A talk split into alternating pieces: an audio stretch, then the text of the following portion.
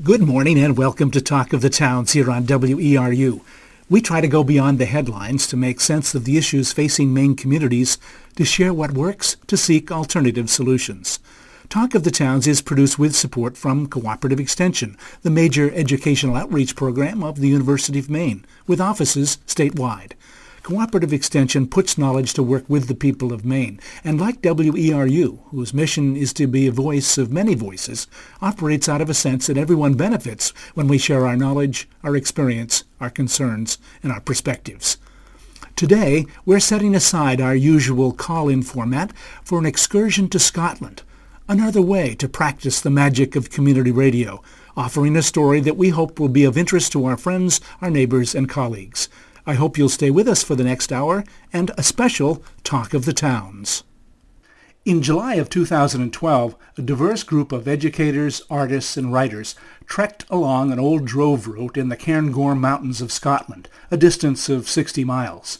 From Newtonmore up Glen Feshie and out onto the plateau at Minigaig, down Glen Bruar to Blair Castle, over high ground south of Beinn a' Ghlò, and then along Glen Fernate to Kirkmichael, site of a traditional cattle tryst or meeting place for the sales of cattle and other livestock.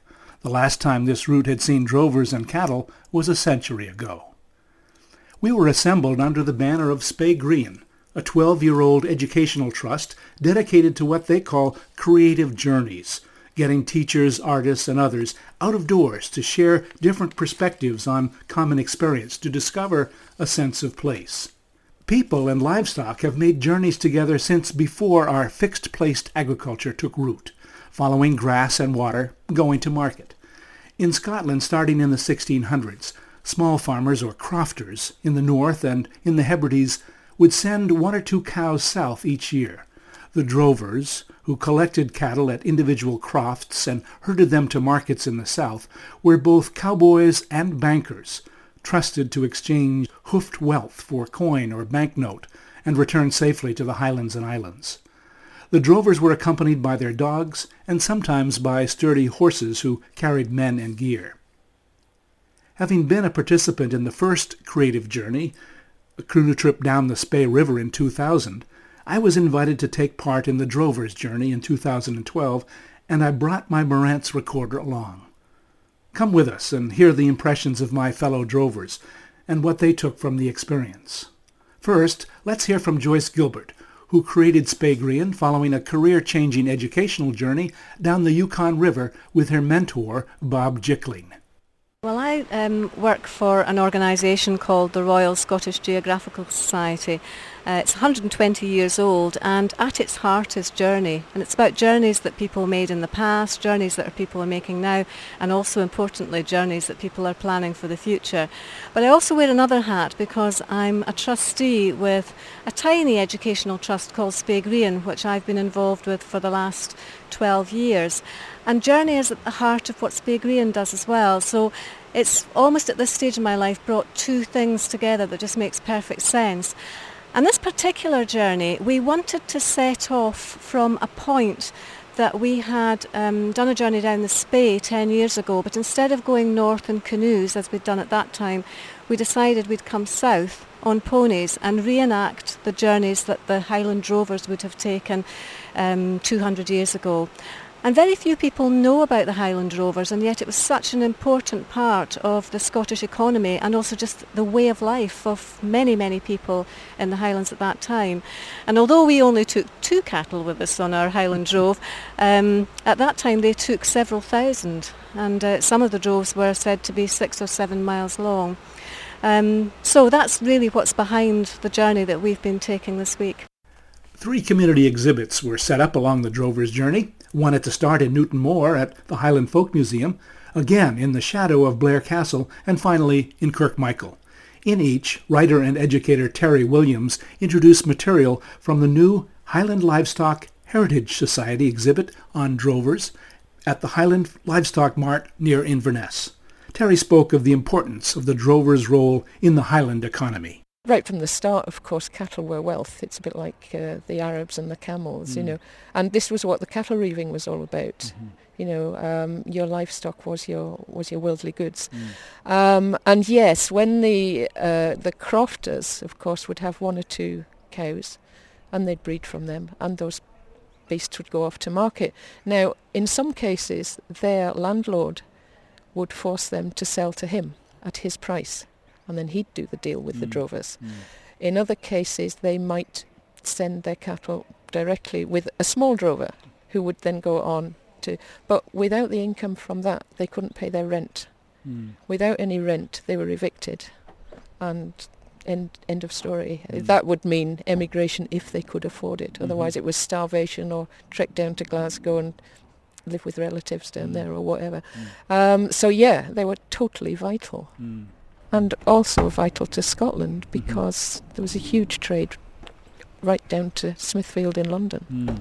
Alastair Strachan was kind of a living exhibit at each of the community events, dressed in the traditional féileadh mòr or great kilt with musket and sword. I spoke with him in Blair about how a drover would have equipped himself. Uh, I'm wearing I'm wearing a, a, rather fetching little white shirt uh, made of cotton. Um, cotton, of course, would come from America, would bring it all the way over there, uh, and it would be woven here. But before that, they would have worn linen. They'd have uh, worn the flax, woven the flax themselves. Mm-hmm. the I'm wearing a rather thick pair of socks, and it's strange to believe, although this is Scotland, it does get hot here. Uh, and my f- legs are actually very, very warm because the socks are thick woolen socks. And I'm, of course, wearing the Phil- féileadh mòr, the, the great kilt. Uh, the great kilt is this, in this case, is about seven or eight yards of uh, material. It's not any particular tartan, um, and I did the demonstration earlier on with the, tartan I used there is the oldest official tartan was 1725. So tartan's a fairly modern invention. Young Mr. Sir Walter Scott has, has a lot to do with tartan becoming a popular item. Uh, the plaid is folded so that you've got your pleats in the back.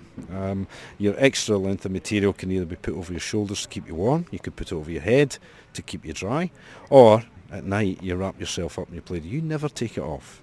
Um, it doesn't get smelly because it's got a little bit of breeze about it. You have your pleats at the back which trap the air, keep the heat in. Uh, the loose ends you fold over your shoulders, you clasp them together with a, a brooch, uh, such as I have here, which you can't of course see in the radio.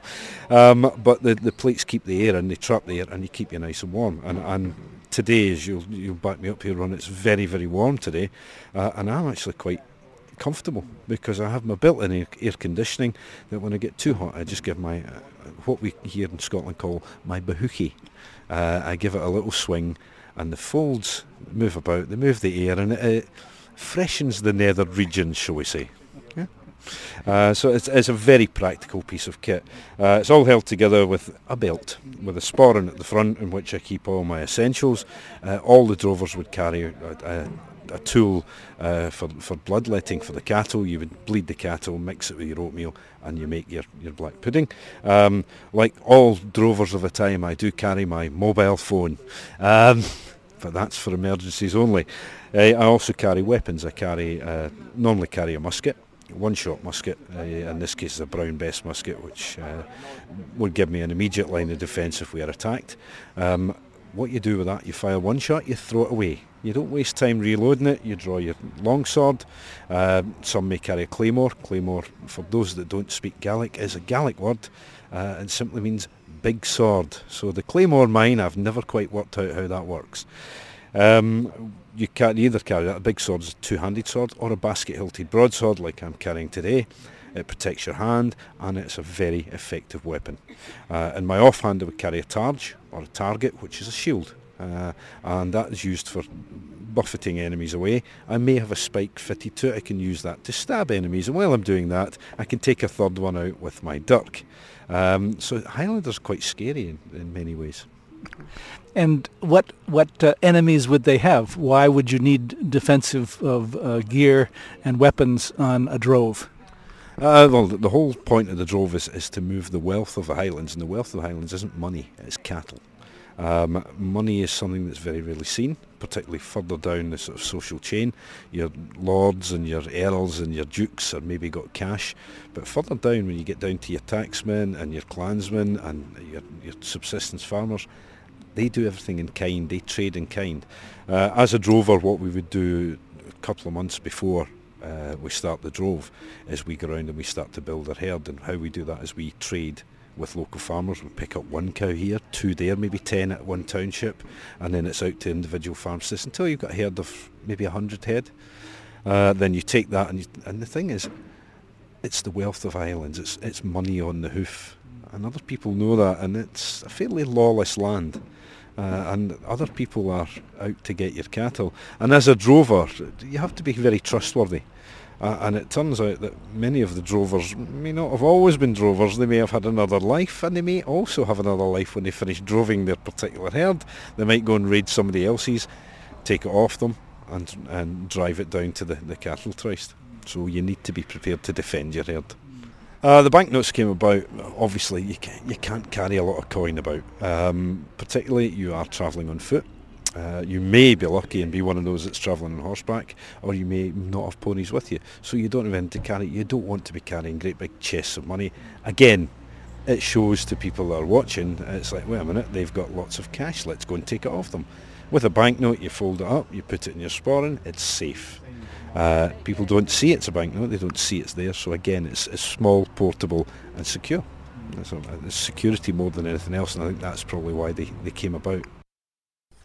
Once she had the idea to bring together teachers and artists, musicians, writers, and scientists on a drover's journey, Joyce Gilbert worked with others to plan the trip and its educational components. Speygrian board member Kathy Dale, a freshwater ecologist, worked on the logistics, including scouting the route. But Joyce knew she would need an outfitter, someone comfortable with moving livestock and people over the hills safely. She found Rory Ormiston, the creative force behind Newton Newtonmore Riding Centre, which introduced pony trekking to growing Highland tourism interests in the 1970s. Well, of course, without Rory, we wouldn't have been able to do this at all. And I think because I had the concept of going with ponies, but didn't have that much experience of ponies myself, other than when I was a child, I knew that to undertake a journey that goes to 900 metres in the typical Scottish weather that you get in the summertime, which can be anything from winter to spring, autumn, four seasons in one day, that we would need to have someone who was very, very confident and um, experienced with ponies. And so I came across Rory, and when we started to have a chat, there were just all sorts of things that made connections. So, for example, Rory can trace his ponies back to one of the most famous drovers of them all. So his stud comes from that lineage of ponies, uh, a man called John Cameron from Fort William um, who did have one of these really massive droves. And so just from that point, I just knew that it was going to be right.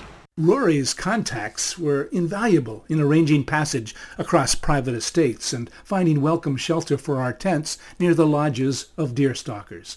Following the drover's journey in 2012, when the BBC wanted some traditional ponies and gear for a visit by the residents of Downton Abbey to the Highlands, they found Rory Ormiston a ready partner. But that's another story for another day. Here's Rory describing his family connections both to the drovers and to Highland ponies. Um, our family have been living in the Highlands of Scotland in Badenoch for about 150 years. Uh, my great grandfather came from Glenshiel in the west to work in the estate of Gaick. So we can trace our connection with the ponies back at least 150 years to the Gaick ponies. Now the ponies at Gaick uh, can also be traced back to the the stud of Corriechoille ponies along at Roy Bridge. There was two mares bought around 1830 to 1840 that feature in the pedigrees of basically everything we've got now and it can be traced down through the years. And Corriechoille was probably the most famous drover of them all. He was certainly the biggest drover of them all. So we can we feel like we can claim a direct connection with droving through our own livestock, if not through our own bloodlines. Just remind American listeners um, how ponies are used um, current day. Um, they're not droving anymore, but they're certainly part of the working landscape. Well, the first thing I would say for our American audience is that when we say ponies, we don't mean Shetland ponies, small ones. These are Highland ponies. The smallest of them are about 13.2. Um, our ones are, well, they're supposed to be the breed standards up to 14.2, but we've got uh, Highland ponies that are 15.1, you know, the size of a good working quarter horse. In fact, there's uh, records of the King Ranch in the States uh, importing Highland stallions to put better quarters on their quarter, or not quarters, rear rear ends on their quarter horses to give them more power. So the Highland is uh, an animal that's been involved in, in livestock management for a long time, and you know in the past they were used for droving, carrying deer off the hill, working the small crofts or farms that we have here, uh, pack horses like we've done in this trip. But now, modern day times, they're used for pony trekking, family riding horses. Uh, the children can ride them because they're nice and quiet, but so can the father as well. So they're multi-purpose. Um, you have a, a, a, great network of people that were so helpful during this um, expedition, if you want to call it that. Um, talk a little bit about um, how you are connected to the estates and to the to the, the, the stalkers and, and those people we met along the way. Well, it's just it's a it's a rural Highland network, and although it feels like we're a long way from where we started, if you look at the direct lines through the hills, it's not very far at all. And we all have common interests in ponies and Highland ponies, Highland cattle, uh, deer stalking. Our own family were very much involved in deer stalking right through to my own brother's time when he was younger. And we supply Highland ponies to most of the estates that use them, and you know, the, although Scotland's got five million people in it, when it comes to the, the rural side in, in the Highlands, there's not that many people, and because of that, we basically all know each other, and if we don't know each other directly, we'll have what we call connections, and by talking about mutual friends and things, you you always uh, strike up a new relationship and uh, everyone will bend over backwards to help each other out. Just um, for again for an American audience, talk about deer stalking. Yeah, you guys can go and buy a license or a tag or whatever you do, and you can go out and shoot a deer. We can do that here in the Highlands as well, but normally we have to do it at night time when no one's watching. But all the land is in private ownership here, and the the culling of the deer is controlled by the private landowner and that's part of the main business of these large estates that we've passed through. So they'll have uh, usually one or two deer stalkers uh, who are also responsible for the sporting birds, the grouse, the ptarmigan. But uh, deer stalking's a big thing in the Highlands, and you can pay, you know, upwards of three thousand pound to shoot a good stag, and you've, you know, accommodation, meals, and things. It's it's uh, a considerable part of the the revenue to these rural communities. But if you want to shoot a stag here, then you can't go and buy a license. You have to go through a sporting agency or direct to the estates themselves and uh, arrange to go and, and uh, you'll spend you know one day at the least but most people go for a week's deer stalking and they're usually guaranteed three or four beasts and they'll go out with a deer stalker who'll guide them and uh, if something goes wrong and you, you miss a beast or whatever, then it's the deer stalker's responsibility to hunt and dispatch it uh, after that. And then the ponies come in, there's estates that still use the ponies to take the deer off the hill, and particularly when there's foreign guests and they want to see the whole tradition right the way through. So it's uh, it's different from the states. It's not cabela's and camouflage. It's uh, I suppose it's heritage and tweeds. Among our modern-day drovers was Jean Langhorne, who facilitates community dialogue and action for sustainability. She introduces us to her Highland pony, Marigold, her teacher and steady companion.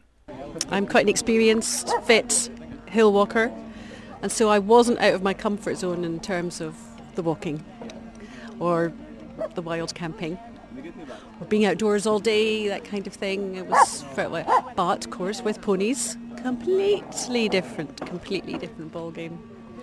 So I have learned a lot, but I've had a very good teacher. This is my teacher. This is Marigold, who's my teacher.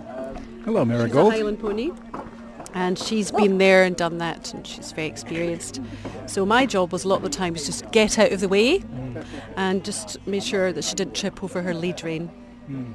Mm. So a lot of the terrain that we went over as a hill walker, you just you wouldn't have even stopped your conversation. You would just have carried on walking and found the path and you know being in the mist and navigating. You know, and I knew where I was. I know those hills quite well, but you know that serious situation that we found ourselves in, trying to find the right path and getting the ponies safely over the soft ground. I wouldn't have anticipated that. You know, I didn't know that was a serious situation until we were in it. And the way we all worked together as a group, you know, looked after each other, looked after the ponies, and the way the ponies looked after us as well. How did you sense Marigold taking care of you? What were some of the She things you observed? She was just so calm. She was so calm. And I've ridden her before. I rode her two years ago. And I knew um, going over rough ground and going through rivers just to give her her head and also just to make sure she could see in front of her so she knew where to put her feet. So I knew that I shouldn't walk in front of her uh, just to get out of her way. So we, we developed a system where I would just very quickly loosen off the rein and walk behind her and let her pick her own way over rough ground or through rivers. And then my job was just to make sure she didn't trip over the rein and well it didn't dangle. So we ended up working quite well together as a team. But I, I feel like I've learned a lot from her because she was just so calm, hmm. really. And she was good for the younger ponies too. I think they looked to her and they thought, well, Marigold's not worried, so... So other people have had different challenges, of course. So I guess for me, it wasn't exactly outside my comfort zone with ponies. I feel fairly comfortable around ponies, but I'm not an experienced horsey person. So I think the biggest thing I've learned the last couple of days is just to be reminded how incredibly intuitive ponies are and the relationship that I've built up with Marigold, my, the pony I've been with. Just how sensitive she is and how tuned in she is to humans. So although she's experienced and very mature and calm and sensible, she still looks to me to guide her. And it's just, I find, I'm, I feel like I find that quite moving that she trusts me. You know, she's the experienced pony and she trusts me. And I just thought, what a privilege actually to be with this pony. Sarah Hughes, an artist in residence at Room 13, a student-run arts studio near Fort William, also spoke of her relationship with the horses as a key component of her drover's journey. Um, it's been it's been really interesting because there's so many different dynamics to it.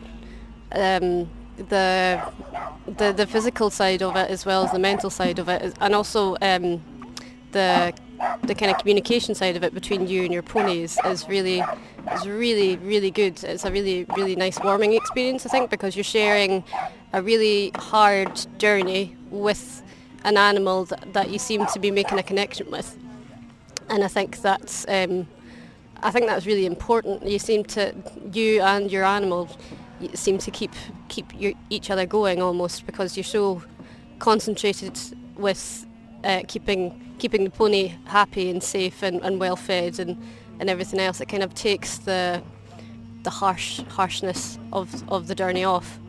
They're in the rhythms that it makes, and it kind of, you know, that that spurs off other strange mystical things in, in, in my thought process and everything. So it, things like journeys I, I find really fascinating because it's something that's definitely built into us. A thing I was thinking about walking yesterday. When I was walking yesterday, the horses uh, definitely knew when we were coming to the end. And one of the things I've been kind of thinking about is, you know, how, how do they know that? How do they know that they're coming to the end? Because we don't change, we're not changing our behaviour or we're not consciously changing our behaviour. So they're either, they can tell, you know, they have so much more information from something we're doing, or is it, you know, is it a chemical we're, we're giving off almost, like a scent they're, they're, they're picking up on? Because I couldn't work out, just thinking about the horse, uh, the pony that I was with yesterday, Tor, um, he was getting really boisterous and really kind of, you know, I know you could tell he knew he was something was going to happen. Um, and that was really interesting, the fact that, you know, they're picking, we're not picking we're not just picking stuff from them, they're definitely picking stuff from us and it's like a silent communication. Um, and again, it comes down to this kind of repetitive thing. I think when you're with a, an animal for a long period of time, you get into a comfort zone, you get into a rhythm, so it all kind of amalgamates together. Yeah. Here again is Joyce Gilbert, followed by more reflections from artist Sarah Hughes. But it really is looking at how our relationship with animals has changed and that we no longer have animals in our lives in the way that we did in the past, where we worked in partnership with them. And I think that's probably been one of the most challenging things on the journey for people is recognizing that their pony is a partner. It's not, it's not that people were thinking necessarily they were all machines, but you really have to work with the ponies. And I mean, that's been a, a learning thing for me as well. Um, but just watching how that relationship has um, formed, particularly over the more difficult sections of the route, where people had to put trust in their wise ponies and not think that as humans that they would know best. And once people got into that groove, I think that that made an enormous difference. And so the relationship between the pony and the the person they're with is just crucial for this kind of journey. Very unlike a canoe, although you still have to have some kind of partnership with your canoe, but it's, it is different. The thing I will most remem- mostly remember that I will probably tell a lot of people about is when at the hardest point where um, the, the, a couple of the young ponies panicked um, and we were on the side of a hill with the mist that was really low and the rain, the cold, um, and then how suddenly we all realised that we had to really think and work together on this because it wasn't just our safety, it was the safety of the ponies and you know fundamentally that's what it's about. It's about the safety of the animals. So that was it was really really heartwarming and quite heart wrenching to you know when we got across the other side and this just massive feeling of elation and, and relief was just incredible. You know, all, you could you could see why people might get overwhelmed with emotion because we, we did something that was really really tough, but we all did it together because we all we all looked after each other and the ponies. So. Writer Linda Cracknell celebrates and elevates journeys and place in her short stories and radio dramas. She later wrote an article on the drover's journey for the newsletter of the Royal Scottish Geographical Society, but here she speaks of the rhythm of walking with ponies. My the principal difference for me initially was the walking as a as a bigger group, mm.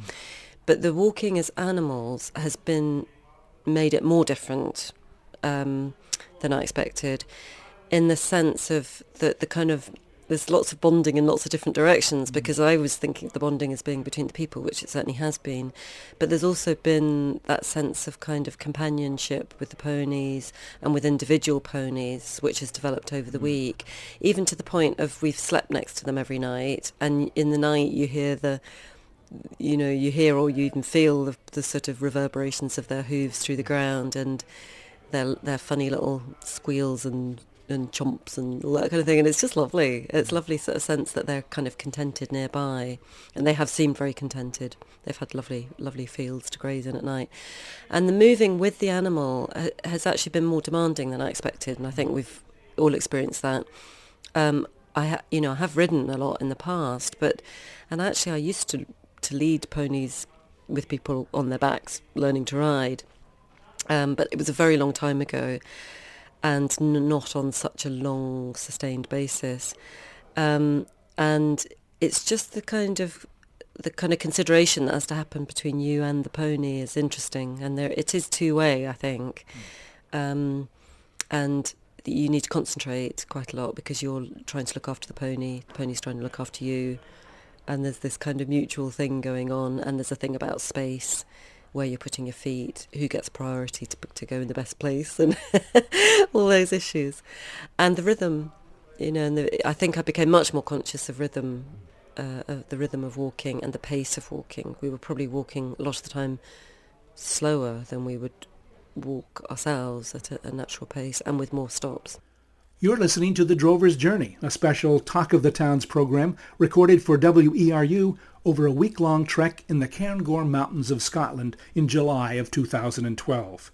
Under the sponsorship of Speygrian, an educational trust, a group of teachers, writers, artists, and ecologists followed old routes of the drovers, who would have taken cattle from the Highland Glens and the outer islands to markets in the south. We'll be back with the second half of our program in just a moment.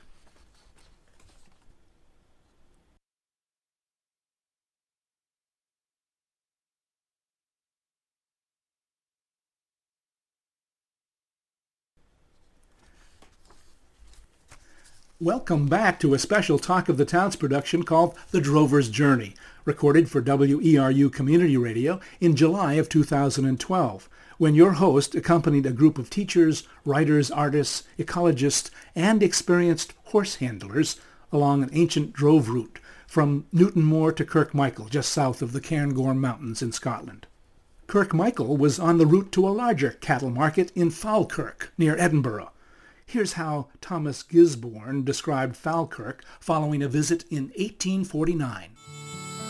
Accompany us to Falkirk Moor on the second Monday or Tuesday in either September or October and witness a scene to which certainly Great Britain, perhaps even the whole world, does not afford a parallel. It's not much understated to say that there were around 100,000 sheep collected.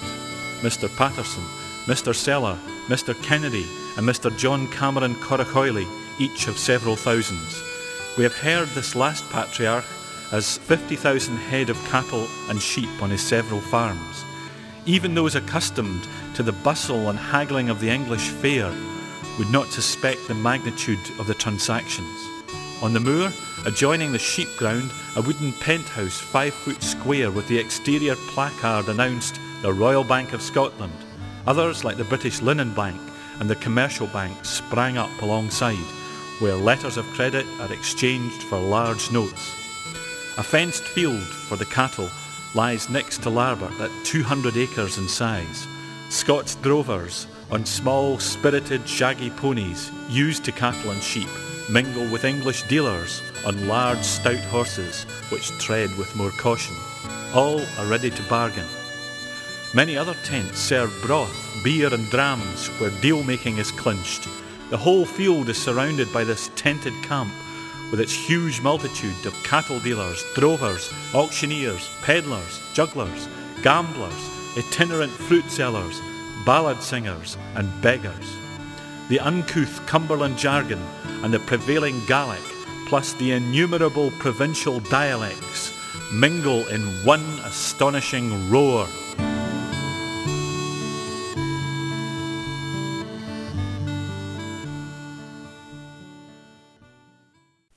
At the end of the 2012 Drover's Journey, writer and teacher Linda Cracknell spoke about following old routes and leading ponies over the Minigaig Pass. Um, yeah, I was I was very conscious of that that we were following old roads and um, some of them very well made roads and very long standing roads that you knew in the past had kind of woven lots of communities together in a way that they don't they no longer do. So we were meeting people um, in settlements that were very widely spaced, a whole day's walking apart, which wouldn't have been the case mm. um, even 100 years ago. Um, and I, I do really appreciate that sense of walking in, in previous footsteps and the kind of sense of resonance that you get from that. And I think the point where I felt that most strongly was actually where we came out of an, a rather unmade uh, we really weren't on a path on the on the plateau on the top of the hill in mist. And then look, we were all a little bit anxious because there was some quite complex navigation to do and we were aiming to hit the Minigaig Pass which was you know a very old road. That's that's a road that um, the pass on the road that was well in use before Wade's road was built over Drumochter and um, there was a cairn which was a wonderful sight. And then we realised that it was a white cairn, and then as you, we we kind of got nearer to it, we could see that there were other white cairns, and they were kind of almost kind of glowing in the in the gloom. And that to me, that was very special. I think the way that those cairns kind of led us off that quite bleak plateau um, into more kind of familiar mm. territory and out of the mist. And um, I guess a lot of the time when I'm walking, I am I do have a sense of following something, whether it's a person or a structure or a story, or, or you know someone else's footsteps. And um, this was more of a sense of following collective mm. footsteps, mm. because you know that that was a very well used route in the past. Yes, there was a sense of of uh, following a route. Then the the on the map um, there was going from a double line to a single line, mm. and then to nothing, mm. and then to find a single line again and to mm. find a double line again. Mm-hmm. There was a there was a process of stepping off one place Yes. into unknown. Yes, and a, and a kind of yes, a bit of a sense of a risk in that, and also um, crossing from valley to valley.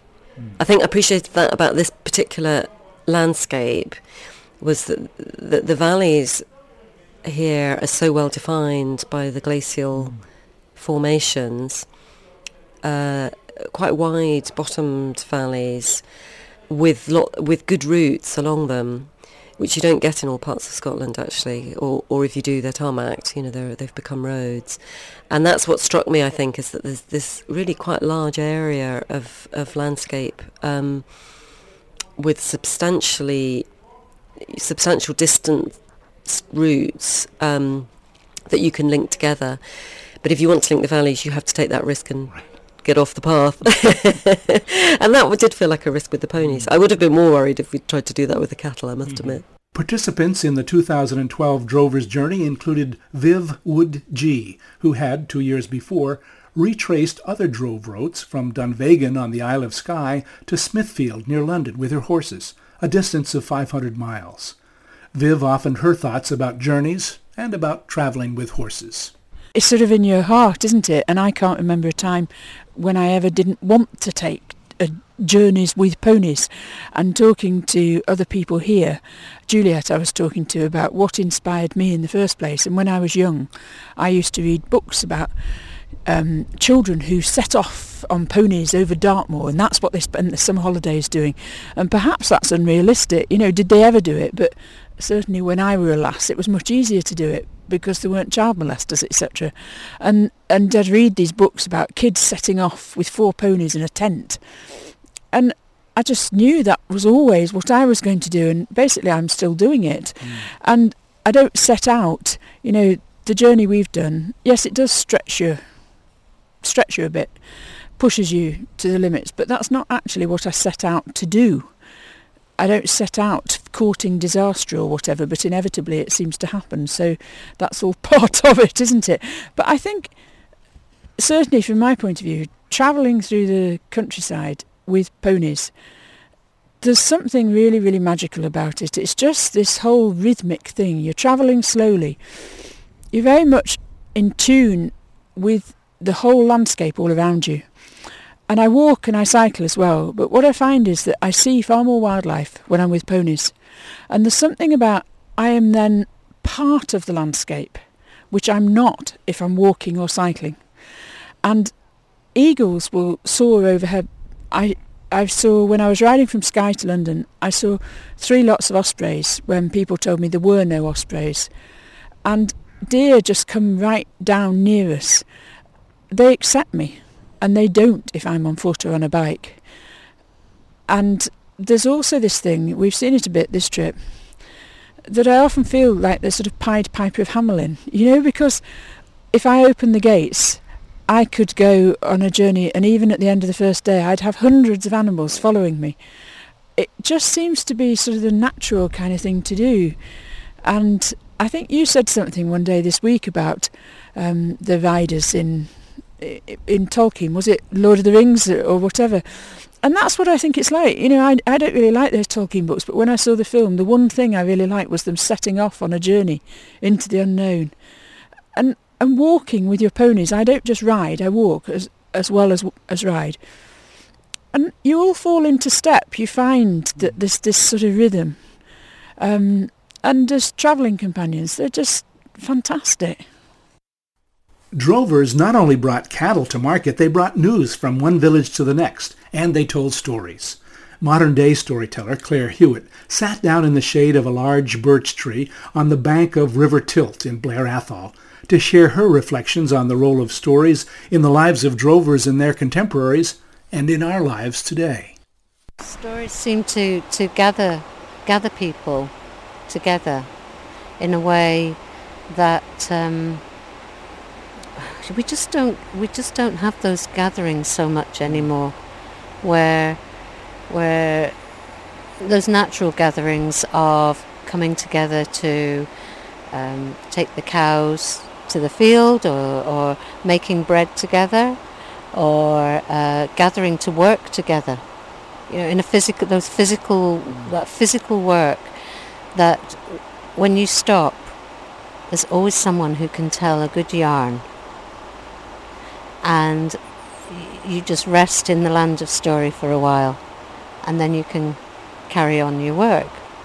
And in Scotland, anyway, there used there was this strong tradition, obviously, of story as there is everywhere in the world, and um, but you'd have the cobbler or the um, the weaver coming into the village.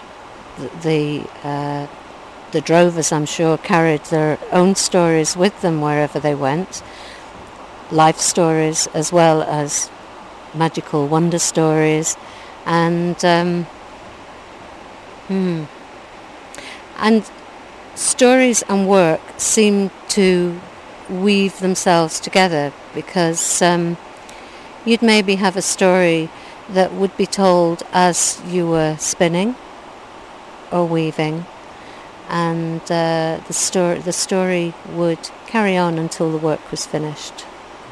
Most of the stories we have have been passed mouth to mouth, eye to eye and heart to heart from one person to the next by people coming, coming into your community and telling that story. So this journey that you're doing, well, we're all going doing together in in different ways. Um, is is carrying your own stories, your your journey tales, but with you, your own stories that you bring from your own land, your own, own experiences. They'll be woven into all these children that are gathering today, all the families. They'll take your stories home with them things that have happened on your journey, and, and they'll also take the stories that I'm telling, which are old travellers' tales, which were passed from um, from place to place as the people travelled and would have been picked up by somebody in the community. And on a cold dark night they'll say remember when the travellers remember when the drovers were here remember when uh, the tailor passed through and he left this story behind. Would you like to listen to it?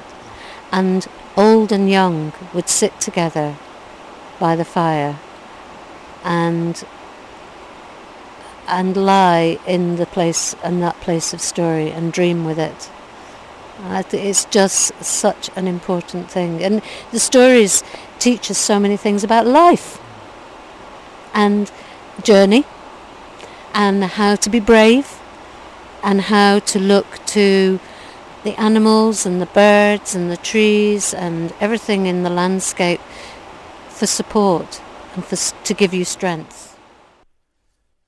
Richard Bracken currently artist in residence for Room 13 International near Fort William, spoke about the relationship between landscape and his art, and about the differences between experiencing a journey alone and one where people and ponies must work together.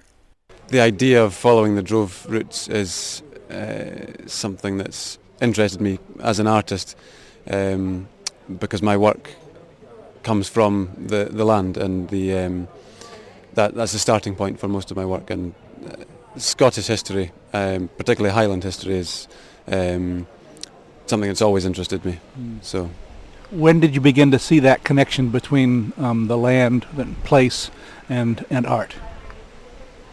Um, I think towards the sort of later years in college, and that's all just strengthened since moving back up uh, and living in, in the Highlands and. Mm um, just through through making work and being outside, uh, the the connections just become more apparent. Mm-hmm.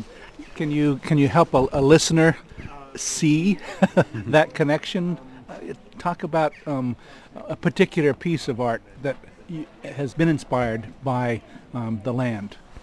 Well, one that springs to mind, I suppose, is um, uh, a structure that I made using um, slates from a, a, a small quarry um, in a just outside a village called Tom Tomintoul. Um, this structure is basically a, a tent-sized roof um, and um, so it's about eight feet long and six feet wide at its widest. And the the ridge has been made to, to sag between the gables so that all the all the slates um, splay out and um, sort of melt uh, towards the ground.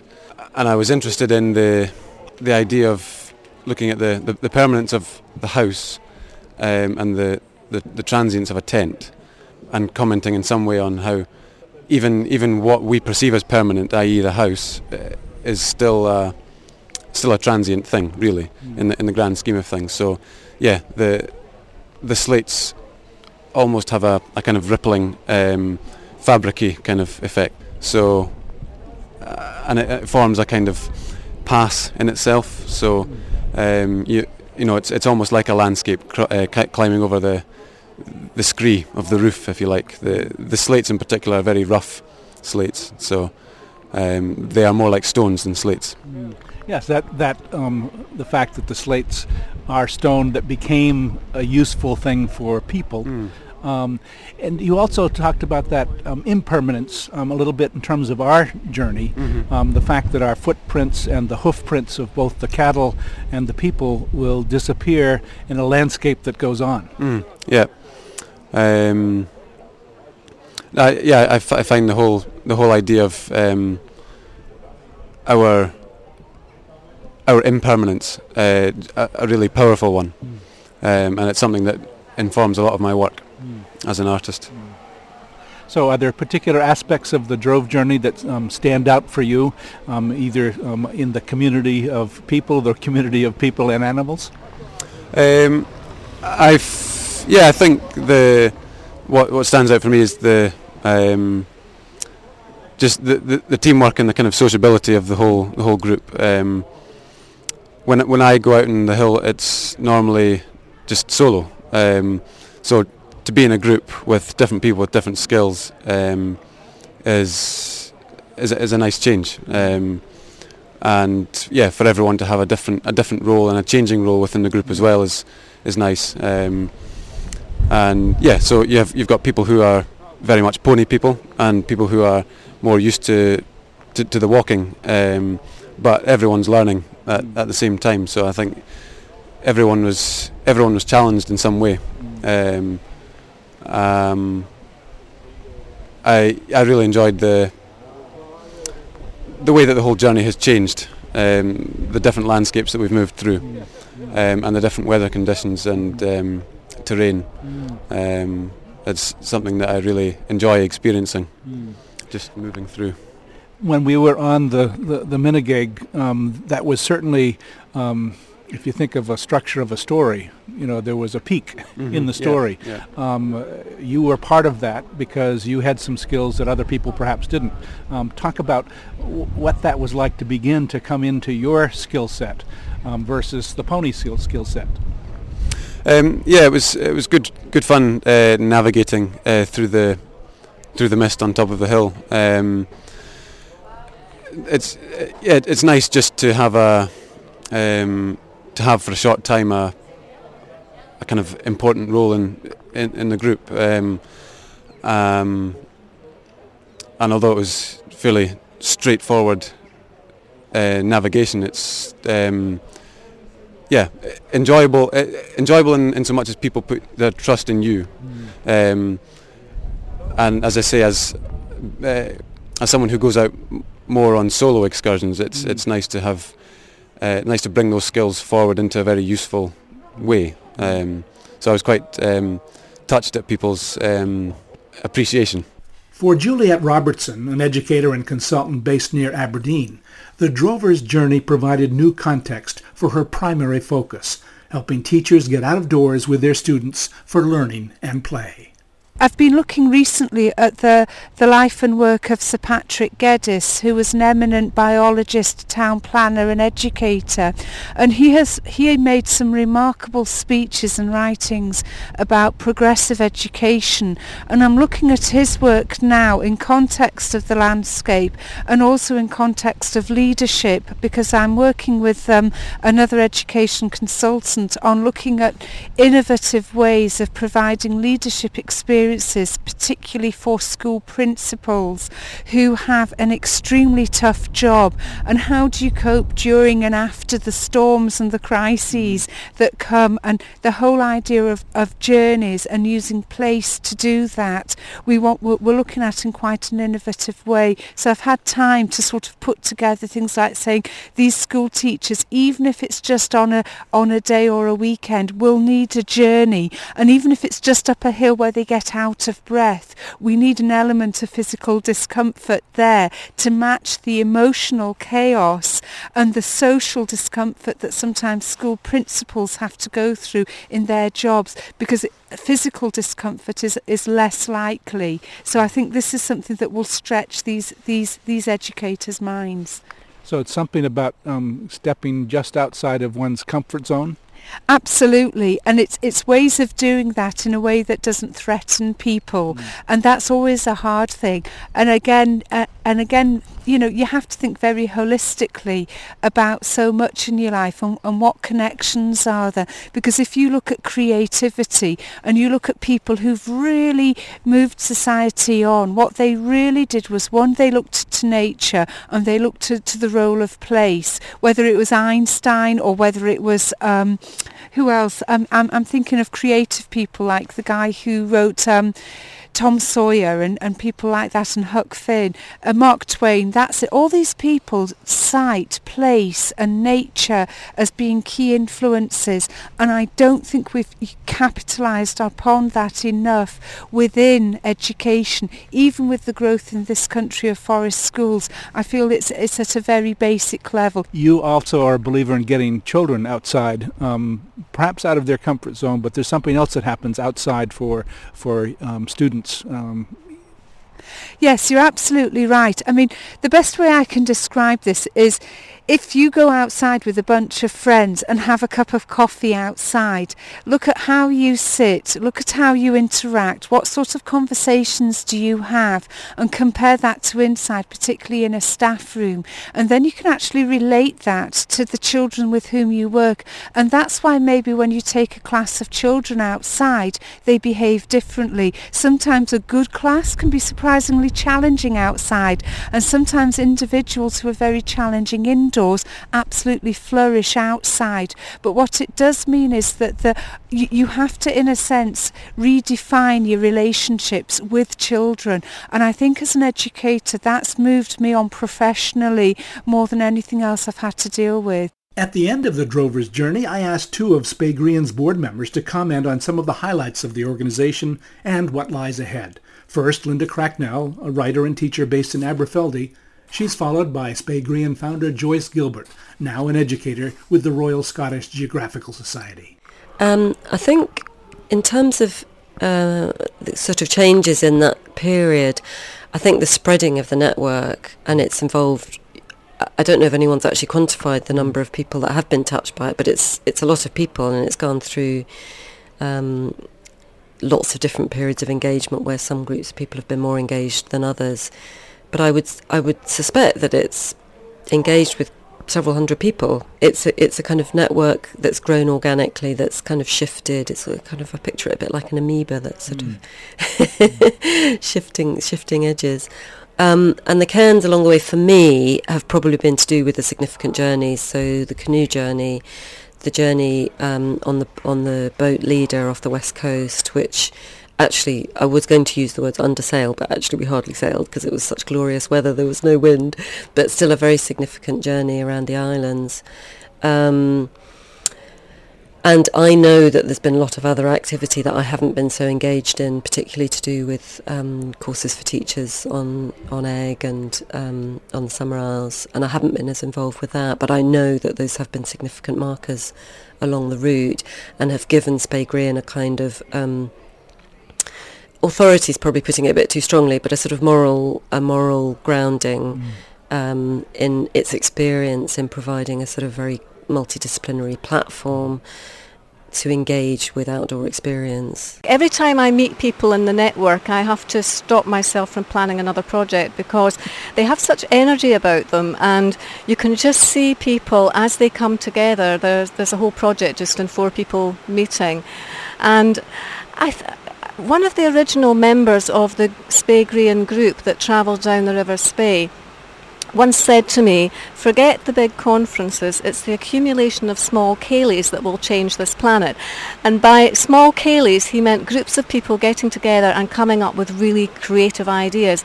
And that's what I see in this group in Speygrian. They're incredibly creative people. And I think with all the challenges we face with climate change and um, all these problems with economics and the banking system and so on, we're going to need really creative people and we need people drawn from all sorts of different backgrounds.